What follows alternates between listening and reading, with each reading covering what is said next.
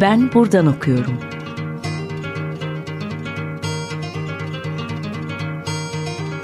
Edebiyat ve başka şeyler.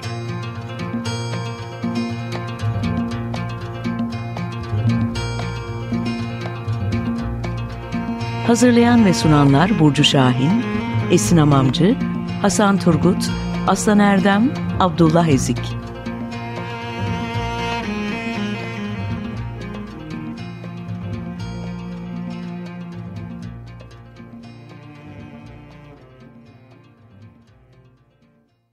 Merhaba, doksan beş nokta sıfır Açık Radyo'da Ben Buradan Okuyorum programındasınız. Ben Esin Hamamcı. Bugünkü programımızda Bihter Sabanoğlu ile beraberiz. Bihter'in çalışması bilim kurgusal intikam fantezilerinin başrolünde İstanbul ve Ocak ayında çıkacak kitabı Şüpheli Şeylerin Keşfi üzerinden kent, sanat ve edebiyat üzerine konuşacağız.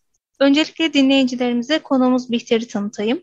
Bihter Sabanoğlu ortaokul ve lise eğitimini Notre Dame de Sion Fransız Lisesi'nde tamamladı. İstanbul Üniversitesi İngiliz Dili ve Edebiyatı bölümünden mezun olduktan sonra Paris Sorbonne Üniversitesi'nde İngiliz Dili ve Edebiyatı dalında yüksek lisans derecesi aldı.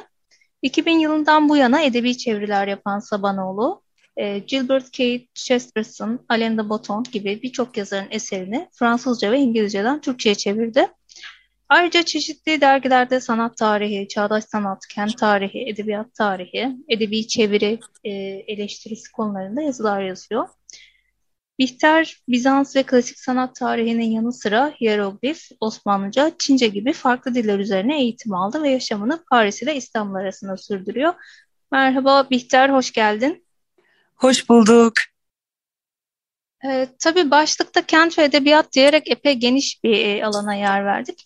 Olabildiğince geniş anlamdan dar sokaklara kıvrılmaya çalışsam da yine aynı çerçeve içinde kalmaya çalışacağım. Çünkü konumuz kent. Bihter'in de çalışmalarında sıkça yer verdiği bir konu. Tabii Türk edebiyatında kent edebiyat, şehir edebiyat, daha da daraltacak olursak e, mekan edebiyat denilince Tanzimat döneminden Çamlıca'ya bakmamamız kaçınılmaz oluyor. Çamlıca'da mesela Namık Kemal'in iki kahramanı Ali Bey ile Mahpeyker karşılaşıyor ve mekan bir anda idealize oluyor. Servet-i Fünun'da mutlaka Boğaziçi'ne bir selam gönderiyoruz. Mehmet Rauf'un Eylül'ünde, Tevfik Fikret'in Sis'inde, Halit Ziya Uşaklıgil'in Aşk-ı Memnu'sunda, e, Boğaz'da o dönemin kapalılığı, sinikliği ve Servet-i Fünuncuların melankolik ruhunu buluyoruz. E, Milli Edebiyat dönemi Anadolu'ya, biraz daha kasabalara, taşraya yöneliyoruz. Yani edebiyatı mekanla bağdaşlaştırdığımızda arka planında bir e, toplumsal olaylar zincirinde takip etmiş oluyoruz aslında. Öncelikle e, şunu sormak istiyorum. Bir noktadan sonra kent e, bir söyleme dönüşmüyor mu? Sen ne düşünüyorsun? E, elbette dönüşüyor. E, tabii sen e, bir söylem olarak kent e, dediğinde benim aklıma hemen Yunan agorası geldi. Kent ve söylemin birleştiği bir tarihi an olarak. Benim Sorbonne'da tez konum İngiliz romanında Gizli Kulüpler, yani Secret Societies idi. Orada da bir bölümü London as a Hub of Crime, yani bir suç merkezi, bir suç ağı olarak Londra başlığını ayırmıştım. Londra'nın nasıl suçla bütünleştiğini, o ahtapot şehrin bir kötülük labirenti olarak, hatta kötülükle organik bağı olan bir varlık olarak nasıl tasvir edildiğini incelemiştim. Ee, romanımdaki e, Şüpheli Şeylerin Keşfindeki İstanbul'da da e, elbette bahsettiğim türden toplumsal e, olaylar zincirinin takip edilebildiği bir e, oyun alanı e, durumu var. Yani daha doğrusu aslında tarihi kronolojiyi de romanda takip edebiliriz. E, bunun elbette resmi e, kronoloji olması gerekmiyor. E, benim kentimin, yani romandaki kentin söyleminin ne olduğunu sorarsan, Ee, muhtemelen bu hafıza kaybı olur. Yani e, bugünün İstanbul'unda e, benim şehri kavrayışıma, yaşayışıma göre insanların hafızası e, kentin hafızasıyla el ele yok oluyor. Yani bu birbirini e, tetikleyen, hızlandıran bir süreç. E, ben de romandaki kenti bu yoksunluk e, hissi üzerine inşa ettim. Hatta daha doğrusu e, yoksunluktan ziyade bir aksaklık e, fikri. E, kentin hafızası aksıyor. Yani içinde kocaman boşluklar var. E, ve bu kent e, peyderpey siliniyor. Yani e, aslında bir hastalık ya da kötüleme fikrinden bahsetmiyorum. Çünkü edebiyatın çeşitli dönemlerinde bu tarz e, İstanbul e, tasvirlerini, söylemlerini de görürüz. E, ama e, benim e, tahayyülümde kentin e, nasıl anlatayım yani sönerek, E, muğlaklaşarak, flu hale gelerek yok olması fikri var. E, hani kar yağmaya başlar ve e, yavaş yavaş hızını arttırır ve bir bina işte gökyüzünde gitgide silinmeye başlar o binanın silüeti. E, o şekilde e, kentin hafızasının bu şekilde yok olması da e, benim romanımda insanlara, e, özellikle baş karakter Ayla'ya e, sirayet ediyor. Ve onun hayatının pek çok alanına da dalga dalga eğiliyor.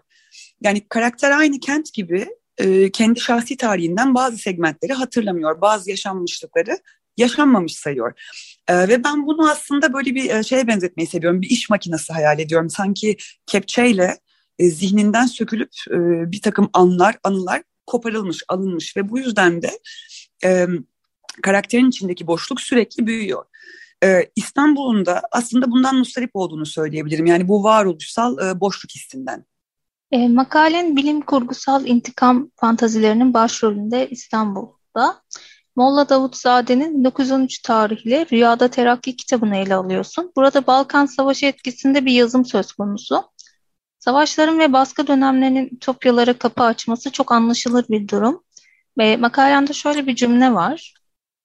Geleceğin İstanbul'u, bu travmayı bir daha yaşamamak, Osmanlı'nın yaptığı hataları tekrarlamamak üzerine kurgulanmıştır. Bu roman bize nasıl bir İstanbul sunuyor, neleri unutturuyor, neleri hatırlatıyor ve bu yok ediş ve var edişlerin anlamı nedir? Ee, ya bu benim çok e, sevdiğim, çok hoşlandığım, müthiş eğlenceli bulduğum e, kitap. E, aslında sorarsan oldukça didaktik. E, yani tarihin öğretici, içinden geleceğe dair türlü dersler çıkarması gereken bir şey olduğu düsturundan hareketle e, okuyucuya öğütler veriyor.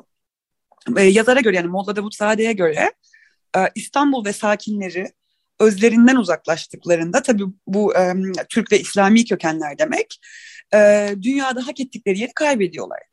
E, yazar da e, geleceğin İstanbul'unda bir daha bunun gerçekleşmemesi adına e, bir takım düzenlemeler yapıldığını hayal ediyor. E, burada e, kitle gözetimi var, e, ırk hijyeni var, e, Çin sosyal kredi sistemine benzer uygulamalar içeren bir takım toplumsal regülasyonlar var, kent planlaması var. Yani bu ütopyada aslında her nokta incelikle düşünülüp planlanmış. İstanbul'da bu kurguda zalim ve adaletsiz Avrupa'nın boyunduruğundan, kültürel etkisinden çıkmış ve Müslüman ülkelere, Müslüman halklara yakınlaşmış bir şehir. Tabii bu kent, bu ütopik kent sıkı sıkıya denetleniyor. Herkeste birer T C kimlik numarası var. Ya ben onu o şekilde adlandırıyorum tabii yani. Günümüzdeki T C kimlik numarasına benzediği için. Ee, sokaklara mobeze benzeri yine kameralar yerleştirilmiş. Ee, G B T sistemi uygulanıyor. Yani bir polis kontrolü olduğunda e, o şahsın adresi o verilen kimlik numarasına bağlı. Hani birey hakkındaki tüm donelerin birbiriyle ilişkilendirilmiş bulunduğu bir sistem var açıkçası. Ee, ve bu e, totaliter sistem tabii ki tek tip insan yetiştirmek ister. Her totaliter sistem gibi. Hatta bunu Foucault'un biyopolitika kuramları ışığında bir incelersek hani romandaki ideal olarak sunulan yönetme biçiminin insanın bedenini de kapsadığını görürüz. Yani şu şekilde doğan bir çocuk kurguda aileden hemen alınıyor örneğin ve adı tevlit ve terbiyehane olan kuruma, bir kuruma gönderiliyor ki ilk saniyeden eğitime tabi tutulsun. Yani bunun amacı her insanın ülkesine yararlı bir birey olarak yetiştirilmesi elbette. E aslında yazar pek çok şaşırtıcı teknoloji de hayal ediyor. İşte Marmaray, Boğaz Köprüsü, hatta Facebook, hani insanların birbirini arkadaş olarak ekleyebildiği bir sosyal ağ var. İşte kimin ne kadar çok arkadaşı varsa onun o kadar toplumda itibarı artıyor vesaire. Fakat bunların içinde en trajikomiği herhalde kadınlar hakkında getirdiği düzenleme. Yani kendisi haremlik selamlıktan vazgeçmek istemiyor. Çünkü o da idealize ettiği toplumun, yani o, o, o kimliğin, ulusal kimliğin bir bileşeni. Dolayısıyla şöyle bir çözüm öngörüyor. Erkekler gün ortasında iki buçuk saat evlere kapanıyorlar. Kadınlar o esnada sokağa salınıyor bir nevi. Ve şehir bir anda bir kadınlar cennetine dönüşüyor. Onlar da işlerini çabucak bitirip yuvalarına geri dönüyorlar. Yazar da e, tüm bu e, yaratıcı çareler sayesinde güçlenen e, İstanbul'un Avrupa'nın yıkılmasından sonra oluşan vakumu doldurduğunu iddia ediyor bir lider şehir olarak. Yani buna sanıyorum bir nevi e, ütopik bir şehir kullanma kılavuzu diyebiliriz. Makalende aslında iki kitabı birden karşılaştırıyorsun. Samuel Madden'in e, Memories of the twentieth Century eserinden de bahsediyorsun. İkisi de mekan odaklı eserler. Bu dönem eserlerinde özellikle rüya, bellek, gelecek, gelecek ve şimdi arasında e, sıkışmak gibi durumların dönemsel karşılığı nedir sence? Bir şehrin bu e, buhranının eserleridir diyebilir miyiz bu eserler için? Ee, ya evet ya da e, daha çok e, bence şehirler üzerinden yansıyan rövanşist bir anlayışın buhranı demek daha doğru olur. Ya çünkü tüm bu gelecek rüyaları, bu tahayyüller e, elbette büyük travmalardan, kaygılardan, korkulardan kaynaklanıyor. Yani Türkçe'de pek bilinmeyen e, Samuel Madden'ın e, bahsettiğin eseri buna bir örnek. E, eser bin yedi yüz otuz üçte yazılıyor e, ve e, Rüyada Terakki'nin ters istikametinde gidiyor. Yani bu kurguda da e, İngiltere'nin tüm rakipleri perperişan oluyor. İşte bunların arasında Osmanlı bulunduğu gibi e, Vatikan, Fransa, İtalya da var. Yani buradaki İstanbul'da aslında Molla Davutzade'nin eserinde e, uykularını kaçırdığını anladığımız kaygıların gerçeğe dönüştüğünü görüyoruz. Yani bu ne demek? E, topraklar kaybedilmiş, e, misyonerlere kanan halk Müslümanlıktan çıkmış. E, hatta kısaca bir parantez açmak isterim. Benim e, üzerine çalıştığım ve çok sevdiğim bir figür olan e, Osmanlı elçisi e, yirmi sekiz Mehmet Çelebi'ye de enteresan bir e, gönderme var evet, eserde. Evet. Hatta gördüm mü? Çok çok severim ben zaten o figürü. Ve hatta İbrahim Müteferrika'ya da e, var. Yani şöyle Madden İstanbul'un ya da genel olarak Osmanlı halkının dinden çıkmasında İbrahim adında dönme bir vezirin ve Avrupa'ya gidip şarap ve sanatla tanışan bir büyükelçinin büyük katkısı olduğunu söylüyor. Yani herhalde gönderme açıktır işte şeyin yirmi sekiz Mehmet Çelebi'nin Opare'ye işte gitmesi, işte matbaanın aktif hale gelmesi vesaire. Yani yazarın buhranına dönersek o da aynı Molla Davutzade gibi kendi anksiyetelerini kent, e, kente yansıtıyor ve Avrupa'dan baktığı için de e, kurgu yoluyla İstanbul'dan intikamını alıyor. E, Madden'ın e, doksan yedide hayal ettiği İstanbul ilkel bir kent, yani halkı cahil, işte tek verilen eğitim, güreş, ata binme vesaire, kentte yoksulluk hüküm sürüyor. E, fakat e, tuhaf şekilde iyi yapılan nadir işlerden biri de karantina bu kurguda. Yani o çok enteresandı. Bu pandemide gördüğümüz uygulamaları e, başarıyla gerçekleştirdiğini söylüyor yazar o dönemin işte İstanbul'un. E, ne bileyim işte zengin hastalar evlerinde bakarak, evlerinde kalıp kalarak kendilerine bakıyorlar. E, memurlar kapılarının önüne erzak koyuyor. İşte parası olmayanlara devlet himayesi altına alıyor vesaire. Bir son bir detay aklıma geldi, şaşırtıcıydı o da oldukça. Molla Davutzade'de ızgara planıydı kentin planlaması, işte New York gibi, Barcelona gibi. Madden'da bu iyice monotonlaşıyor ve baş mimar adını taşıyan böyle mistik isimli bir insanın planladığı bütün birbirinin aynısı, tıpatıp aynısı evlerden oluşuyor. Ama e, yazarın tahayyülündeki kentte bu pozitif bir durum. Yani Londra ile karşılaştırdığında dönemin e, bunu başarılı buluyor yazar. Evet, şimdi bir ara verelim istersen. Ee, Ta- hangi tamam. şarkıyı çalmamızı istersin Bihter? Ee, Sidney Bechet'den Petite Fleur mümkün olur mu? Tabii, çalalım. Merhaba, doksan beş nokta sıfır Açık Radyo'da Ben Buradan Okuyorum programındasınız. Ben Esin Amamcı. Bugün Bihter Sabanoğlu ile birlikteyiz. Programın ilk bölümünde Bihter'in Rüyada Terakki kitabı üzerine yazdığı makaleyle kent ve edebiyat konusuna bir giriş yaptık. Şimdi kaldığımız yerden devam ediyoruz. Ee, Bihter, bir zamanlar Doğu Roma İmparatorluğu'nun kalbi olan İstanbul'u e, ile Osmanlı-İstanbul arasında bağlantılar kurmayı seviyorsun ve çalışmalarının çoğu da zaten bu tarz ikiliklerden besleniyor. Yine aynı makalede e, bu iki eser için şöyle diyorsun. Davutzade'nin Ütopyası'nda İstanbul, İslami süper gücün başkenti, e, Madden'ın kurgusunda ise mutlak monarşiyle yönet, e, yönetilen ilkel bir ortaçağ kenti olarak tasvir edilir. Günümüz edebiyatında İstanbul e, hala bu tarz ikiliklere yer verebiliyor mu? E, çok kimlikli ve çok dinli bir İstanbul mu, yoksa tek tip bir İstanbul mu görmekteyiz? Ee, ya günümüz edebiyatından ziyade benim aklıma hep klasik örnekler geliyor. Maalesef ben biraz e, klasikçiyim sanırım. E, ama şu geldi, yani bu bahsettiğin tarz e, ikiliklere Yani aslında çokça nüans, incelik de içeren fakat genelde bir dualite olarak e, yorumlanan bu duruma ben e, özellikle yurt dışından bakmayı da seviyorum. E, bunlar e, Fransız, İngiliz yazarların İstanbul üzerinden kurguladığı romanlar olabilir, seyyahların yazdıkları olabilir ya da aslında daha da ilginci, e, ilginci e, İstanbul'da e, yaşayan yabancıların yazdığı romanlar olabilir. Yani mesela e, Claude Ferrer diye bir yazar vardır, Katil Kim, L'Anki Assassin e, kitabı örneğin. Mesela Avrupalıların orada e, Pera bölgesini e, nasıl Avrupa özentisi olarak görüp aşağıladıkları ve esas İstanbul olarak gördükleri Sur içini de e, nasıl e, hatta biraz saplantılı biçimde yücelttikleri konusu e, çok ilginç bana kalırsa. Ee, bir de e, aklıma şey geldi, e, oryantalist romanlar da var bu ikilemleri çok güzel yansıtan. E, mesela Leyla Hanım e, adıyla yazan bir kadın var. Leyla Sars falan değil, bu başka biri. Bu gerçek adı Adrienne Delcamba olmalı. E, birkaç sene İstanbul'da yaşıyor ve e, hatta Amicis'in e, bu Çocuk Kalbinde yazarı olan hani ünlü bir İstanbul kitabı vardır. Onu e, İtalyan e, İtalyancadan Fransızca tercüme ediyor. Ee, mesela onun e, Konstantinopolis'te bir dram eseri oldukça bilinir e, ve onun tasvirlerinde İstanbul kent tasvirlerinde e, bu oryantalizm de bazar denen yani bir bit pazarı oryantalizmi diye tercüme edebileceğim bir şey vardır. Yani bu nedir? İşte biraz harem, biraz hamam, işte biraz hadım ağalar, biraz cinayet, biraz aşk, biraz seks vesaire. E, ya bu tür yazarların e, ele aldığı ikilikler e, ışığında İstanbul'a bakmayı ben belki daha çok seviyorum ve bunun oldukça aydınlatıcı e, olduğunu düşünüyorum. Evet, zaten e, senin çalışmalarına multidisipliner bir yapı hakim. Hı hı.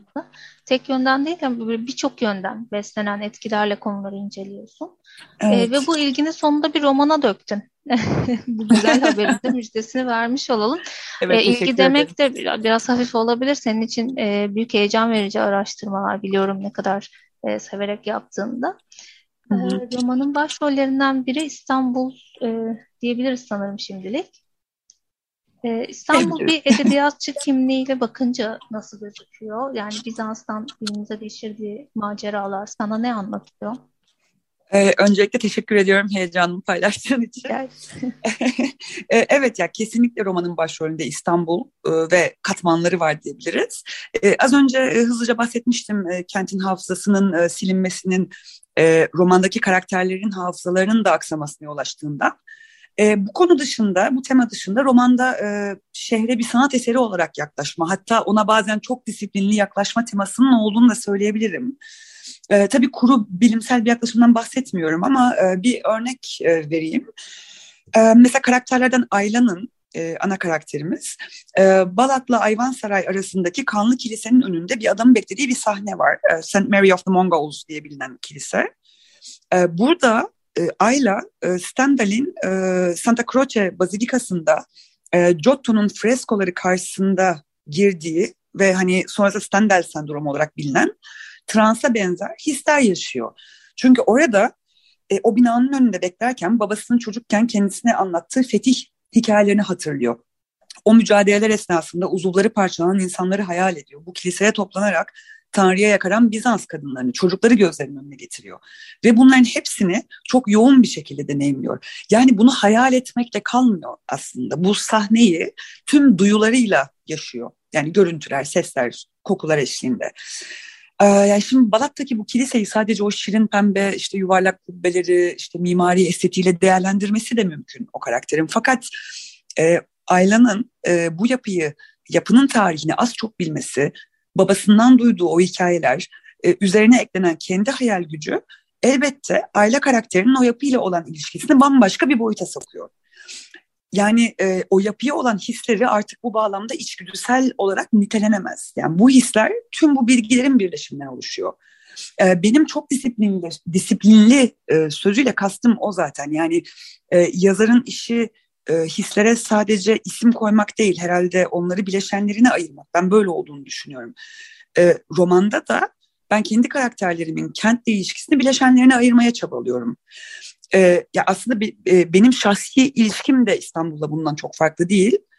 E, çünkü ben e, nasıl anlatayım? Yani bilginin şiirselliği ve sihri ortadan kaldırdığına inanmıyorum. Aslında aksine bilgi deneyimi güçlendirip derinleştirir bence.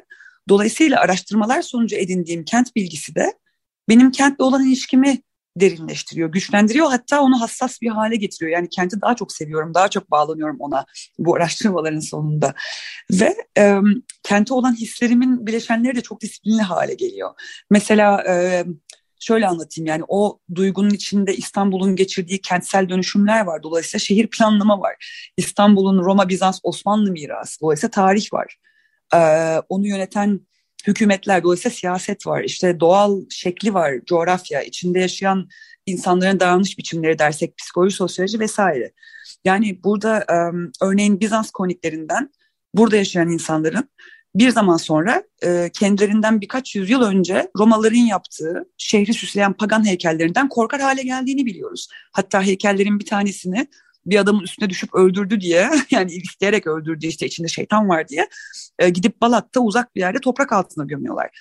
Yani Bizansların bunları yapacak kadar batıl inançlı olduklarını okumak, kentlerine bu batıl inançlarla yaklaştıklarını hayal etmek bile e, benim bu kente daha çok bağlanmamı sağlıyor.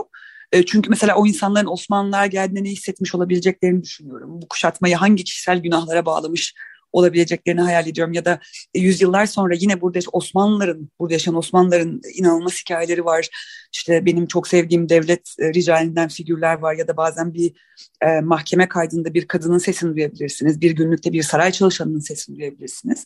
Bunların hepsi aslında benim şehirle bir bütün e, olmamı sağlıyor ve bence şehirle bütünleşme de ancak bu şekilde gerçekleşebilir diyebilirim. Çok teşekkürler Bihter. Ben, rica ediyorum.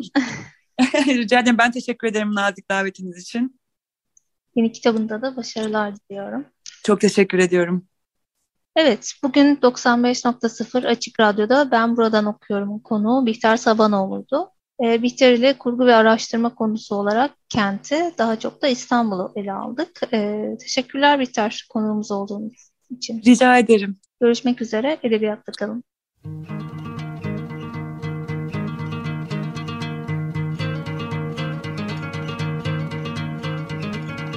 Ben buradan okuyorum.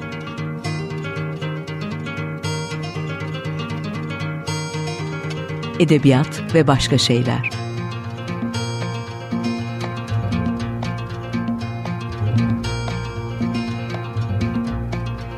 Hazırlayan ve sunanlar Burcu Şahin, Esin Amamcı, Hasan Turgut, Aslan Erdem, Abdullah Ezik.